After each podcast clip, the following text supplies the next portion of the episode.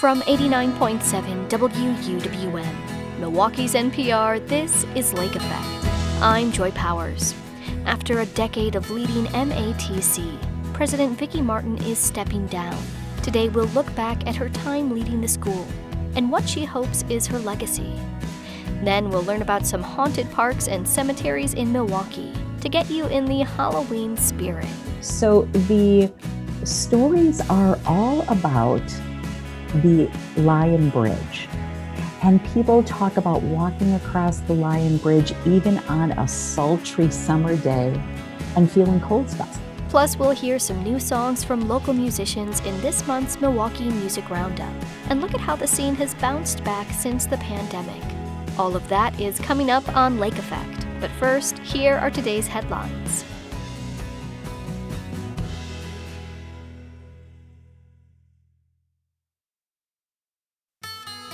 This is Lake Effect from 89.7 WUWM, Milwaukee's NPR. I'm Joy Powers, and thank you so much for joining us. Milwaukee Area Technical College's longtime president is stepping down. Vicki Martin announced she'll retire after this school year. During Martin's 10 years as MATC president, the school added scholarships for students and worked to make higher education more accessible. But MATC's graduation rate in 2021 was just 18%, highlighting the hurdles students there face to finish their degrees. WUWM education reporter Emily Files spoke with Martin about the challenges and joys of leading MATC as he prepares to retire. Tell me about the decision to retire. Why was now the right time for you? Yes, well, I think I had been talking about retirement with quite a few people a few years ago, but then COVID hit. And that was a very difficult decision that we had to make for the college to close. And we were closed for a while, and then uh, we had to make a decision to open. And then we opened, and things had changed so dramatically. Um, the way we delivered instruction, um, we had turnover of employees. It was a time when a lot of people were leaving, going to other jobs. And so I thought, well, let me just get us through this next period and making sure that everything was in place uh, uh, post pandemic. So uh, just thought it was just the right time in terms of my career. I'd been president for the last uh, 10 years and had been at MATC for 35 years. I had a career before that as well, worked at UW Milwaukee. And uh, my husband had been retired for eight years, and it was just time. It was time to retire. How has MATC changed because of the pandemic? Well, I think probably the biggest thing is that we have learned how to pivot quickly. Um, we are a lot more agile. Um, we were able to change more effectively and quickly. So we had to, if you can imagine, faculty had to learn, and so did students, um, how to deliver instruction in a very different way, uh, much of it virtual. Uh, we learned that um, we had a digital divide with our students, that they didn't have access um, nor did they have the right equipment, the laptops, the Chromebooks, and so we needed to provide all of that. Um, luckily, we had enough uh, federal aid that we could help our students to to get that equipment and to get a hotspot so that they could um, have the instruction delivered to them. And then our faculty had to learn how to actually deliver that instruction. Um, so we we learned how to continue uh, to educate our students in probably the most difficult time in the history of our institution, and of course, we're the whole world experiencing the same sort of um, pandemic. So, college enrollment dropped at MATC as it did at most um, colleges and universities during the pandemic. It was at about 31,000 in 2019, dropped to 25,000 the first year of the pandemic, and now it's back up to about 29,000. So, how are you feeling about enrollment challenges at the moment? Right. I think that um, we recognize that um, many colleges are starting to realize uh, more and um, more students coming back to college. Um, they're working, like 90% of our students work. And most of them have families. And so they are coming back, and we're starting to see it slowly increase each year. Uh, this year, compared to last year, we're up 3% in terms of our FTEs. We're almost to our budgeted goal, and um, we're up 6% of headcount. Um, we're seeing uh, great growth in our community education courses. We're seeing um, an increase of about 6 to 7 percent uh, in retention of students. So, students who've been here, they're coming back. So they're realizing that this is this is a good uh, path for them to stay on track with school, finish it up. So um, I'm hopeful that uh, the strategies that we've deployed, um, looking at um, really helping more high school students get college credits, and at the same time looking at more adults who are working and finding ways for them to either take courses online or to come in person and take courses. Mm-hmm. So, what are you most proud of during your 10 years as president? Oh, there's there's so much, um, but probably um, a lot of our scholarship uh, programs for students because access is really important to me. Um, I've been always trying to find ways to make it um, easier for students to come to school, but also to have college costs covered. Uh, we started our Promise program. We were the first in the state to do so, and that was really about access and making it affordable for students to start. So that's a program that uh, promises free tuition to students that meet certain criteria. And actually, the students who qualify might have already had their tuition covered by federal aid and state aid, but it's really that message of you can get free tuition here that helps draw students in. Right. That's how that's how it started, and then we expanded it to uh, our Promise program for adults, and those are students who had some college but did not complete. And those students have used up a lot of their financial aid. So for mm-hmm. those students, we have covered most of the tuition for, for those students. And mm-hmm. I'm happy to say that um, many students come back, and some of the programs that are really popular with that particular group is uh, like nursing, uh, areas of business management. So, I mean, we're happy that we have those students coming back, and we're we're happy to have had um, a good fundraising around being able to pay for that tuition.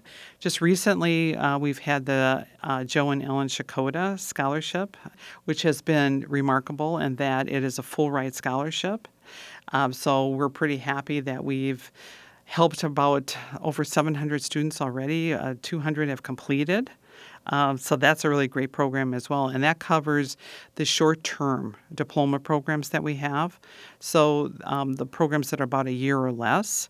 And those are very high demand programs. We want to make sure that students finish up those programs more quickly and get out into the workforce and are able to earn a family sustaining wage. So I think uh, the scholarship piece is really what I, I feel very proud of. So, um, you were talking about scholarships and improving access for students. Most MATC students, um, or many MATC students, are low income, and it's a majority minority school. Um, so that that mission is really clear. There has been criticism, though, from the faculty run emergency aid program called the FAST Fund that MATC could do more to help students succeed. They recently drew attention to scholarship recipients not being able to access their scholarship money because they had past due balances to the school. So, what is MATC doing to clear red tape for students who might get caught up in some of these barriers to achieving a degree? Right. So um, we have started a number of student debt relief programs. Uh, the first one was called um, our Restart program. Uh, then we also um, had um, HEERF dollars uh, from the government during the COVID time that we um, reduced a lot of debt for students. And then we also did just recently another um, initiative called Reconnect, and we reached out to students with debt as well. And so, what we're trying to do is reduce the amount of debt as much as possible um, and pay off that for students so that they can continue their education. In terms of any red tape, um, we have um, now a quick turnaround for emergency grants. Um, it's within 24 to 48 hours that, that when the student applies. Um, the other piece is that um, if a student comes to us or they go to the FAST Fund, we, we help um, and work with each other to make sure that the students' needs are covered as best as we can. Mm-hmm. I think talking about red tape, um, there was a story of a student who received a scholarship. Um, and they didn't qualify for, I think it was the Restart program because their past due balance was within the last year. What are the challenges to opening up these programs to more students? Well, it's it's always funds, right? It's it's trying to find funds to pay for what they have owed, right? Uh, for um, their tuition.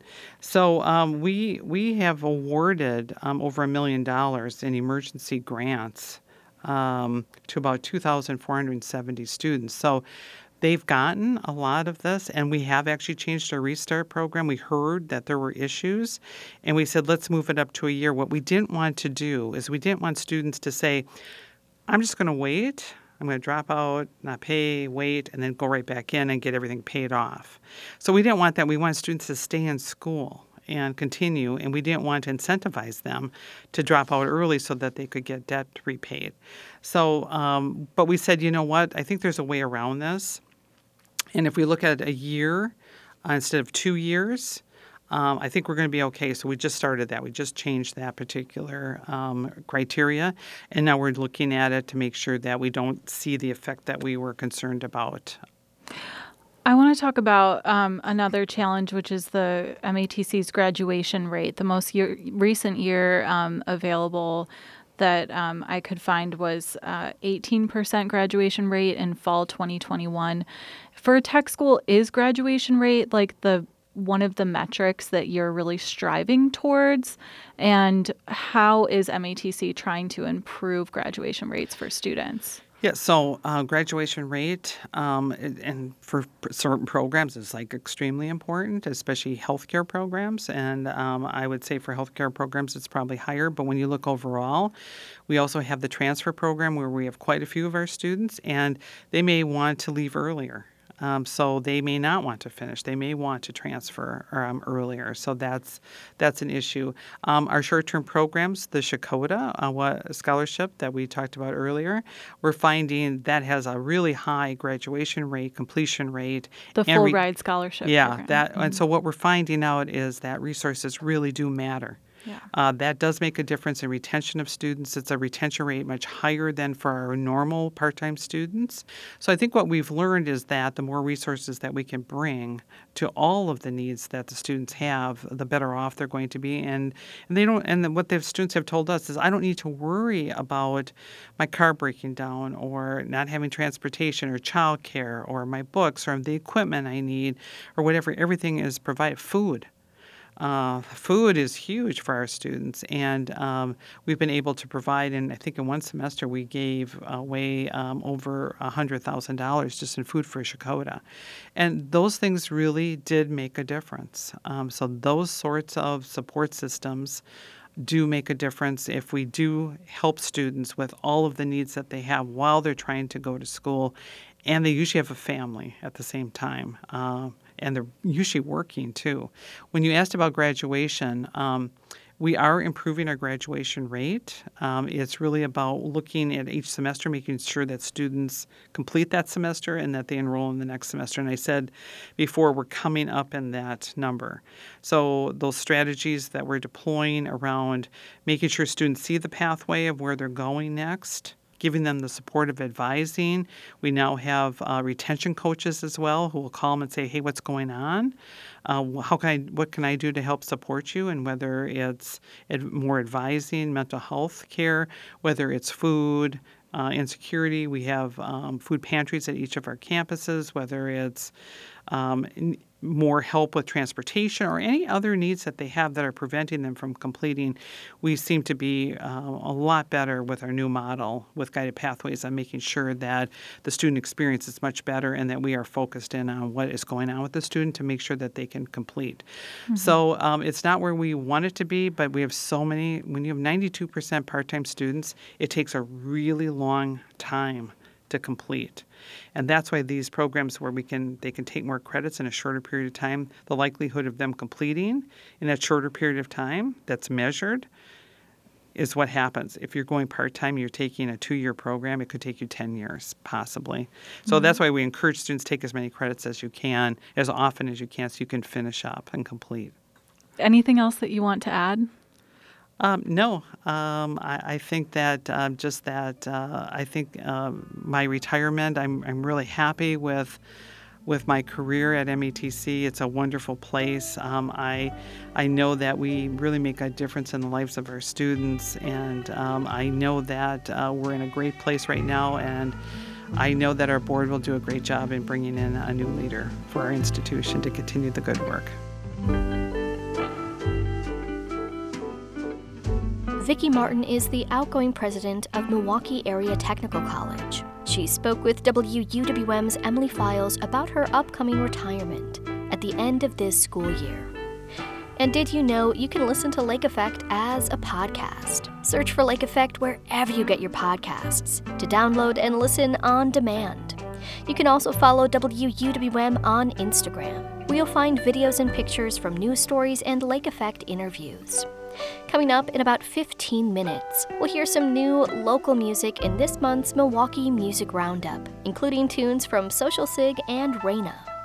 But first, if you're looking for a way to get out and see the fall colors and have a haunting experience, you'll want to stick around. We're exploring Milwaukee's haunted parks and cemeteries next on Lake Effect on 89.7 WUWM, Milwaukee's NPR.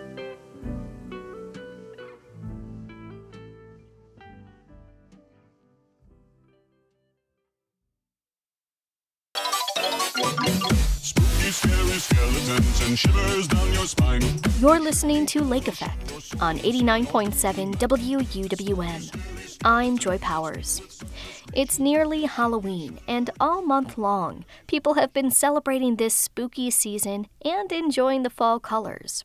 Our next guest has some great ideas on how you can do both at the same time. Anna Lardinois is the founder of Gothic Milwaukee and the author of many books about the spooky side of the city. She joins Lake Effect's Audrey Nowakowski to share her favorite haunted parks and cemeteries in Milwaukee. One thing I'm just wondering off the bat is do outdoor places tend to be less or more haunted than what people typically think of when they are looking for places for spooky tales like indoor places or houses or old buildings? Right. Well, I think that we think of a haunted house, but ghosts have existed as long as people have, and there haven't been houses for as long as people have. So, pretty much anywhere people have been, they've left an imprint and there can be ghosts. There's a common theme in your list of haunted locations parks and cemeteries. So, why is that in general? I imagine, of course, these are places a lot of people frequent, and cemeteries a lot of people frequent just in a different way, both living and dead. Absolutely, and I think that that's exactly it. The uh, a ghost story starts because people have experiences in an area, and the more people who are in an area, the higher the chances that people are going to have these repeated experiences, share them, and pass them down through the generations, which makes it a really fun part of local Milwaukee history. Definitely. So let's get into some of these. We'll start with Lake Park. What is spooky or haunted about there? Well, Lake Park to me is completely fascinating because there are these persistently sinister stories. But if you look at the history of the park itself, nothing has happened there that you can really trace these things to until you go back to the formation of the park. So the stories are all about the Lion Bridge. And people talk about walking across the Lion Bridge even on a sultry summer day and feeling cold spots. They also talk about hearing the sinister laughter of children as they cross the bridge, which is very unnerving. And some people have even claimed to see apparitions of bands of children at the mouth of the bridge, almost guarding the area. But there's never been any tragedy with children in the park some people believe that the source of these stories is the very land that Lake Park is built on. Because your listeners probably know that at one time that was a place for Native people to have rituals and do other sacred practices. And the bill, the park had a number of effigies that were destroyed in the creation of the park, there is one that remains. So this is a particularly fun place to go if you have a mixed group. And what I call a mixed group is some people who like to keep it spooky and some people who don't. You get the spookiness for the people with the bridge, and you get the great history because you can actually see one of these native effigies as they were originally done because there is a protected one there. So it's a win win for everyone, Lake Park. So we're going to continue the park theme here, but we're going to go south now. So Grant Park, what lies there? Grant Park is probably the park I'm asked the most about. And I partially think that is because of the misunderstanding of the motto that is written uh, over the entrance of the bridge. So the what is carved in the wood is enter these wild woods and view the haunts of nature. And I think that uh, people have interpreted that to mean it's haunted. But that was not the intention of the the phrase that that's carved there.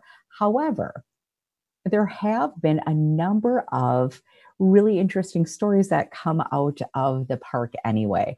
And this is another story that contains a mysterious bridge. Now, people talk about seeing a misty apparition as they walk over that bridge, either coming up from the side or suddenly appearing next to them as they cross that ravine on the bridge.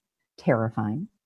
But I think what's even scarier is what people have reported seeing on the trails, or maybe not seeing so much as experiencing people have claimed to see a glowing apparition of a woman who's clad all in white. And they claim to see also children that had drowned generations ago rising from the lake. But I think the thing that would frighten me the most if I experienced it is the ghostly screams that sometimes come from the depth of those woods at night and that feeling of people say that they're of being chased that they can actually hear the breath of someone chasing them and then it passes them right by and i don't know that i could handle that hmm. experience especially as a solo walker at night i would be very concerned yeah, especially when our, our brains are certainly heightened if we're walking alone anywhere. Um, and are these most of these incidents are occurring either at like dusk or nighttime? Any daytime things in Whitnall or Grant rather? Well, I think that there's always an opportunity for a, an apparition to make itself seen to you. I think it's a lot less likely when it's very busy, but when you find those those quiet spots and you connect, you never know what's going to happen. And right near Grant Park is Whitnall Park. Um, so, what kind of things are happening there? So, Whitnall Park has its own uh, gauzy white lady roaming its grounds. And she is a little different because she appears to be a mother in distress. So, people claim that they see a footless, gauzy white apparition of a young woman kind of by eh, eh, the pond area near the waterfall. And they claim that when she catches sight of them, it looks like she's going to approach them, but she is interrupted by the sounds of a ghostly baby crying. And she disappears into the woods to go after her child. No one knows who she is or what the story is with that, but that has been passed down for generations of excited ghost seekers and I can only imagine the crowds and crowds of late night drives by that area, hoping to see this misty woman. Well, park drives are certainly one of the ways that people can be exposed to this. and you mentioned, you know, all of these are retold stories, perhaps over generations, popular reoccurrences. How do you come across these urban legends? Well, I keep my ears and eyes open. I really love this type of story because I think not only is it, you know, charming and wonderful, but it really gives you a chance to get to know your city in a better way. So, fortunately for me, when people have uh, an experience, they don't normally keep it to themselves. And we can go back into our newspapers and they cover accounts of this. I'm still delighted to find that there was an account of a seance in Blatz's old office building in 1990 in the Milwaukee Journal. This is the kind of thing that I delight in.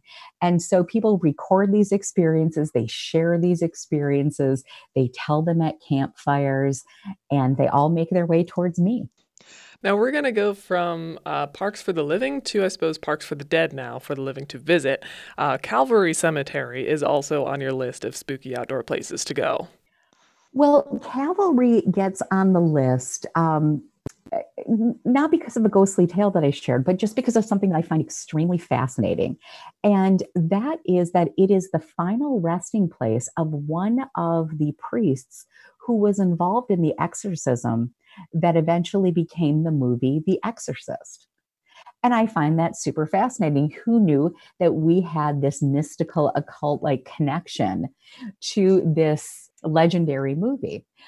It's kind of unfortunate that this man, who was an incredibly accomplished man, uh, a professor, a really respected educator, a war veteran, I mean, by all accounts, he was a really exceptional human. But at, at the end of the day, that big event in his early life really kind of defines how he's remembered. And I guess I am not helping that by retelling this story. But, but it is a fascinating story. So he was recruited into this group because he was a young priest and he was a strapping, strong guy. And they really needed his physical brawn to hold this subject down while these rites were being given. And so that is how he becomes part of this legendary story. And to his dying day, he never really weighs in on whether or not he believes that there was a fight between good and evil in those rooms in the 1940s, which is when this this exorcism happened. And what's his name? What headstone can people look for? Well, people can go to the Jesuit section and they can look for Father P. Walter H. Halloran. Very intriguing. I thought so too. It yeah. just fascinates me. And also taught at Marquette. So, all you Golden Eagles. Yeah, lots of local connections here. yeah. And another cemetery we're going to jump to now is Forest Home, this big, expansive, historical cemetery. I imagine there's lots of stories or things to choose from with this place. Well, Forest Home Cemetery is a true gem in Milwaukee, and it is really the who's who of anyone who was anyone for most of our history. It's a great place. But if you want to have an unusual experience, you want to go away from the history makers and go to the newer parts of the cemetery, interestingly enough. And they say that these experiences happen in sections 62 and 64 of the cemetery. So that's where the newer graves are. And people who are sensitive report having a real reaction in this area. They talk about having terrible headaches, feeling of acute fearfulness, a panic almost while they're there. And this feeling lasts long after they leave the area, but once they leave, it eventually goes away, comes on quite suddenly. No real explanation for it. There have been some people who whose uh, adverse reaction to the area has even included some disturbing images, all very unexplained. That's interesting that these occurrences, you know, for me as someone who's not too familiar with uh, ghost hunting or things like that, that it's not just seeing an object or an apparition, but it's just a physical feeling that someone can get. Right. Uh, that overwhelming sense of dread seems to be uh, a, a, common feeling, uh, a sense of panic, a feverishness, and uh, those cold spots are legendary. So people feeling those differences of temperature when in the presence of something supernatural. Well, all very spooky and intriguing tales indeed. So, Anna Lardinois, thanks very much. Thank you, and have a spectacular October. Anna Lardinois is the founder of Gothic Milwaukee and Walking Milwaukee, and she spoke with Lake Effect's Audrey Nowakowski in 2020. At WUWM.com, you can find more of our conversations with Lardinois about the spooky side of Milwaukee, including the tale of the Pfister ghost and an exploration of the city's haunted shipwrecks. And we want to hear your story ideas for Lake Effect. If you have an idea for an interview or conversation that you'd like to hear on the show, give our Community Connection line a call. The number is 414 251 8970. You can also submit your ideas at wuwm.com slash lake effect. Coming up, we'll hear some new songs from local musicians in this month's Milwaukee Music Roundup. That's next on Lake Effect on 89.7 WUWM, Milwaukee's NPR.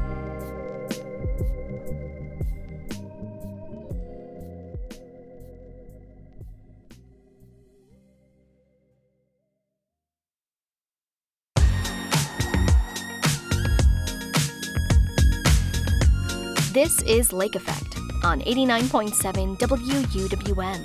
I'm Joy Powers. October has been a busy time in Milwaukee. Although summer may have come to an end, there have still been a lot of festivals and shows in the city, and local musicians have continued to produce some great new songs. As always, Matt Wild has been listening. Wild is the co founder of Milwaukee Record, and every month he creates a list of some of the best new releases from local musicians, called the Milwaukee Music Roundup. He joins me now to share a few of those songs. Matt Wild, thank you so much for being here on Lake Effect. Thank you for having me, and thank you for having me in the studio. It's always great to be here in person. For sure. Now, uh, we're going to start off our list this month, uh, which is a song, a song that I think is maybe aptly named. It's an easy, poppy uh, song, which the title kind of suggests. Absolutely. This is one of the latest songs from Reyna, the great Reyna, that uh, sisters.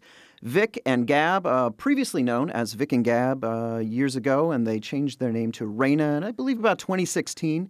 And they have a new EP out. It is called Limonada. And uh, kind of the theme of the EP is when life hands you lemons, you make lemonade. And their previous EP that they released last year was called You Could At Least Say Goodbye. That was a, a real kind of breakup record. And this new one, Limonada, is very much about new love and finding new love. Another thing that's kind of uh, notable about this record, like I said, Reyna has been around for a long, long time and uh, had some kind of like major label ties in the last, uh, I don't know, five, six years. They are now kind of free from those major label ties and excited about it. Uh, they are kind of releasing music on their own terms once again. And that's kind of great. Uh, the past few years have seen them really put out these really kind of glitzy, big kind of pop bangers uh, that have been fantastic. But this latest EP, I, it feels a little more intimate to me. It feels a little more that they're making it kind of on their own terms. And it's uh, the theme kind of, you know, is there too. It's a very kind of domestic album. It's about, you know, staying in at night and snuggling up and watching Netflix and that sort of thing and breakfast in bed. It's, like I said, a very intimate, very lovely uh, record. I think it's one of their best. And uh, the song we're going to be listening to is Serotonin. And like you said, yeah, it is a very dreamy, very kind of easy poppy song. Kind of borrows the hook from uh, the Everly Brothers' Dream a Little Dream. So it's got that dreaminess kind of just built right in. I think it's a fantastic new song from Reyna, and it is called Serotonin.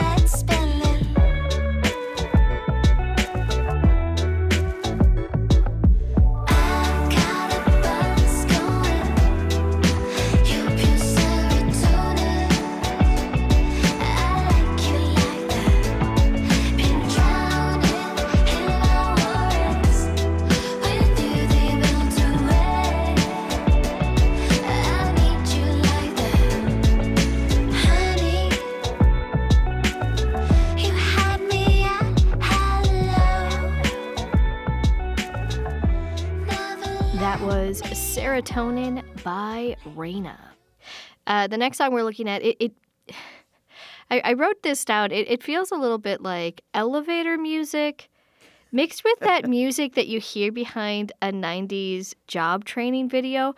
But when I say mixed, I mean like they were layered on top of each other and then like nobody stirred the soup. I cannot top that. I don't know. Just I, I have to leave now. That is the perfect explanation for this song. It is a song from uh, the Milwaukee band Bunkbed, and the name of the song is Bum. Now, uh, Bunkbed is a uh, kind of a three piece, uh, kind of math rocky, indie rocky band that kind of rose from the ashes of a short lived band called Weird Storm. They released uh, last year a uh, two song EP. It was called Top Bunk, Bottom Bunk. This is one of the songs uh, from that EP. Like I said, it was released uh, last November, November 2022, but they just released a video for this song, Bum.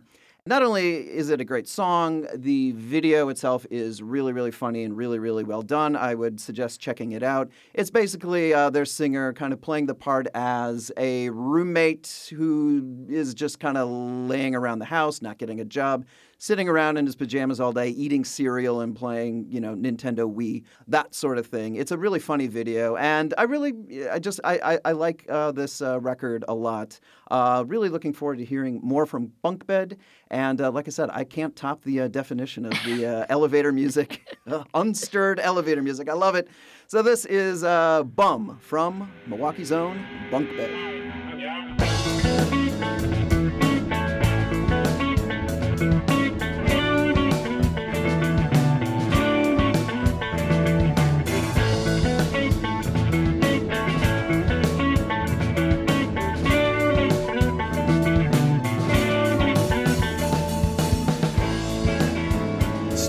lights, it's time to.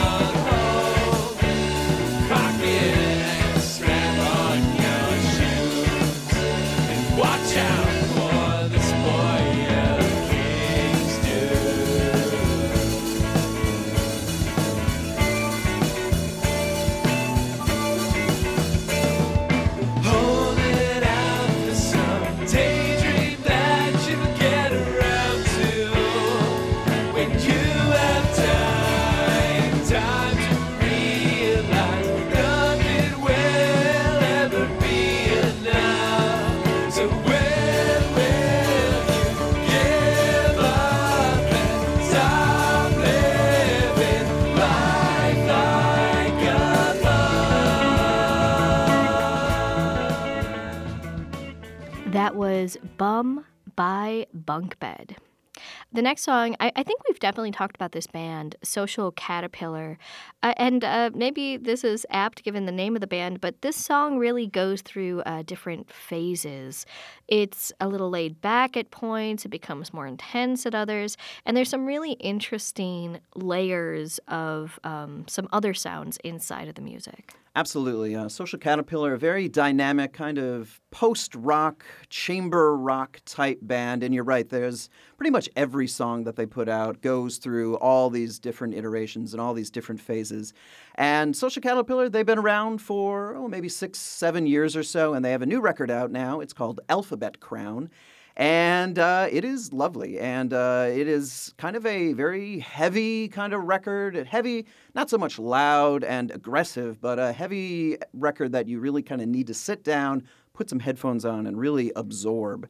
And uh, the song we're going to be listening to is called Motorcycle Number Four. Now, they, uh, I think, stretching back to some of their earliest records, they've had songs about motorcycles. Motorcycle number one, number two. Uh, this record has number four and five. And uh, to kind of just give you an idea of uh, this band, they kind of have a description in one of their earlier records about the whole motorcycle theme. And they say motorcycle describes neither a material commodity one could purchase nor steal, Instead, motorcycle refers to an ungovernable groove one rides through the history of an inescapable bad thought, a thought eventually reconciled by accepting the great nothing that underpins our existence. Like I said, heavy stuff, not uh, not so uh, loud, but uh, definitely something to ponder uh, late at night. And I should say too, I recently saw them live at the Cactus Club. Fantastic uh, live shows from uh, Social Caterpillar. So this is the newest from Social Caterpillar from their new record Alphabet Crown. The song is Motorcycle Number Four.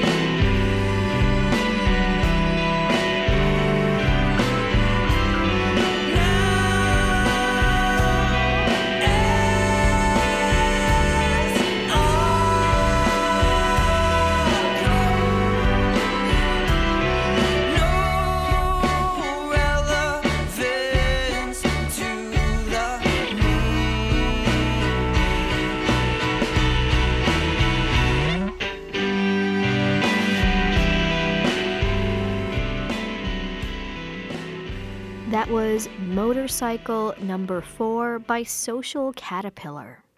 Uh, the final song we're going to look at also a social group, social cig, I should say, uh, and we've definitely talked about uh, this artist before. I, I feel like in that time they've become a bit of a staple in the Milwaukee music scene. It's really interesting talking to a lot of younger bands over the past few years that uh, there was just this great burst of energy coming out of the pandemic. A lot of young bands who were maybe like, you know, only 18, 19, 20 years old when the pandemic hit suddenly, you know, wanted to start bands and wanted to see bands, and they couldn't in those early days of the pandemic. So, kind of coming out of it, there's been just this huge rush of excitement and enthusiasm. And Social Cig has kind of been at the forefront of that excitement in the local scene.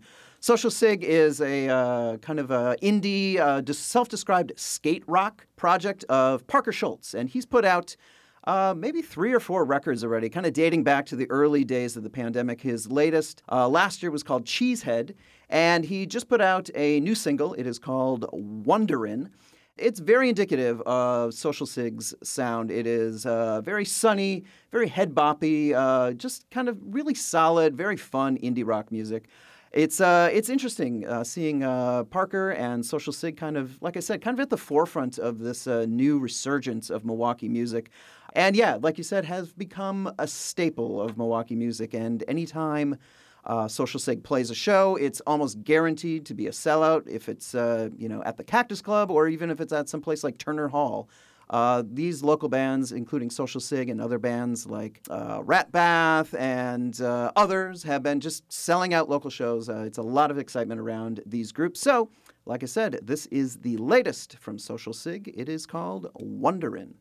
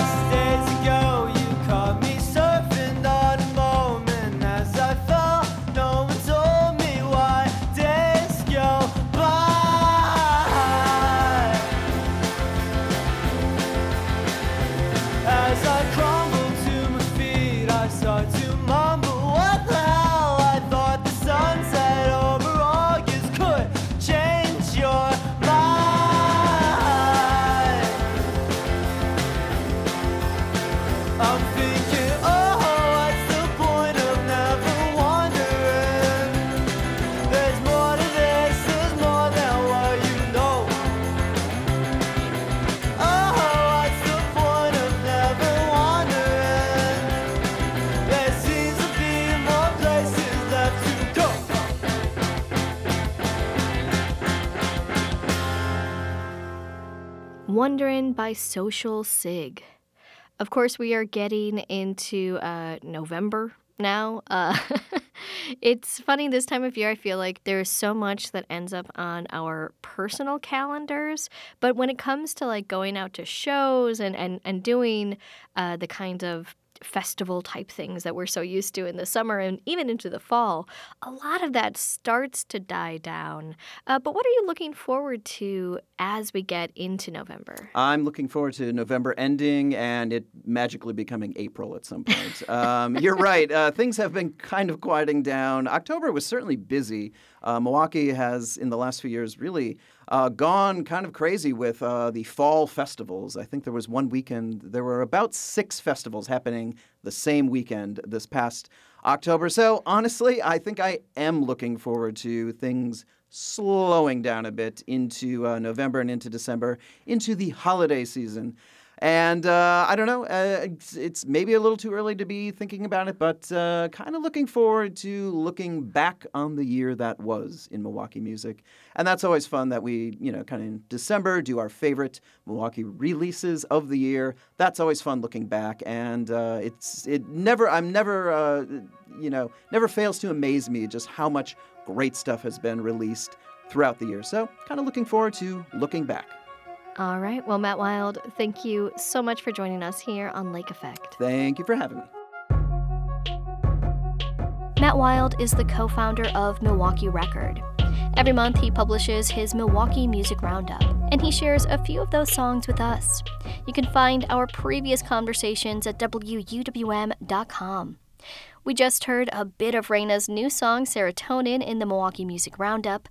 The sister duo also joined us for our Live at Lake Effect series, where local and nationally touring musicians perform at the Lake Effect Surf Shop in Shorewood. Here's a song from that set called 2 a.m. Serenade. Look out a window seat to see you, babe.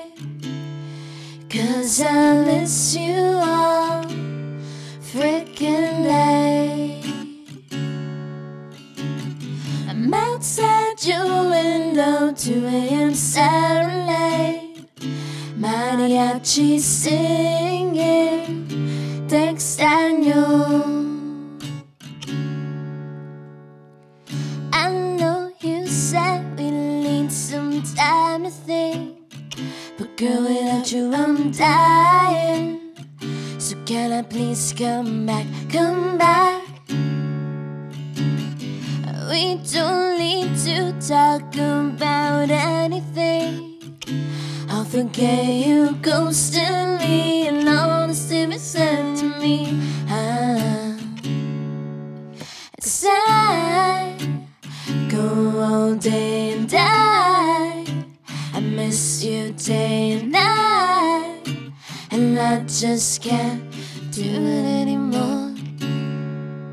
And you, you never said goodbye, and I'm stuck wondering why, and I just can't do it anymore. And I got a window seat to see you, babe. Cause I miss you all freaking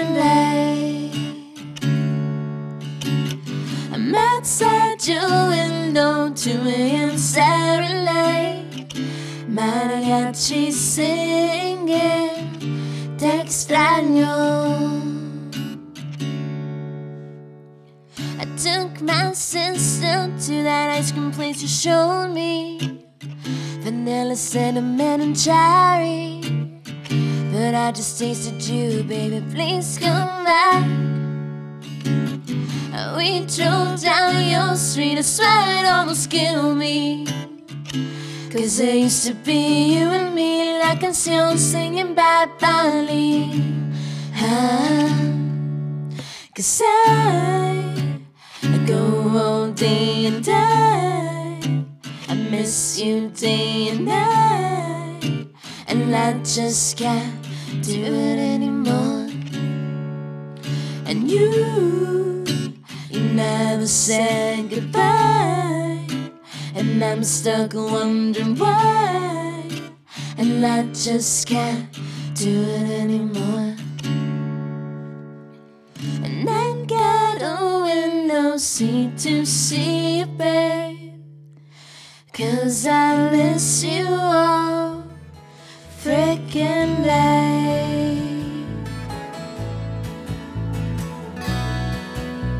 That was Reyna performing 2 a.m. Serenade at the Lake Effect Surf Shop in Shorewood. The song was recorded and engineered by WUWM's Jason Reevey. You can check out a video of Reyna's full performance by Visionary Studios, as well as listen to their interview with Lake Effect's Audrey Nowakowski and Trapper Schoepp for Live at Lake Effect at WUWM.com. And that wraps up today's show. Thank you so much for being here with us. I'm Joy Powers. If you missed any of today's conversations, or if you'd like to take Lake Effect on the go, download our podcast. Search for Lake Effect wherever you get your podcasts to listen to all of our shows on demand. Tomorrow on Lake Effect, we'll look at new research into a disease ravaging Wisconsin's bat population.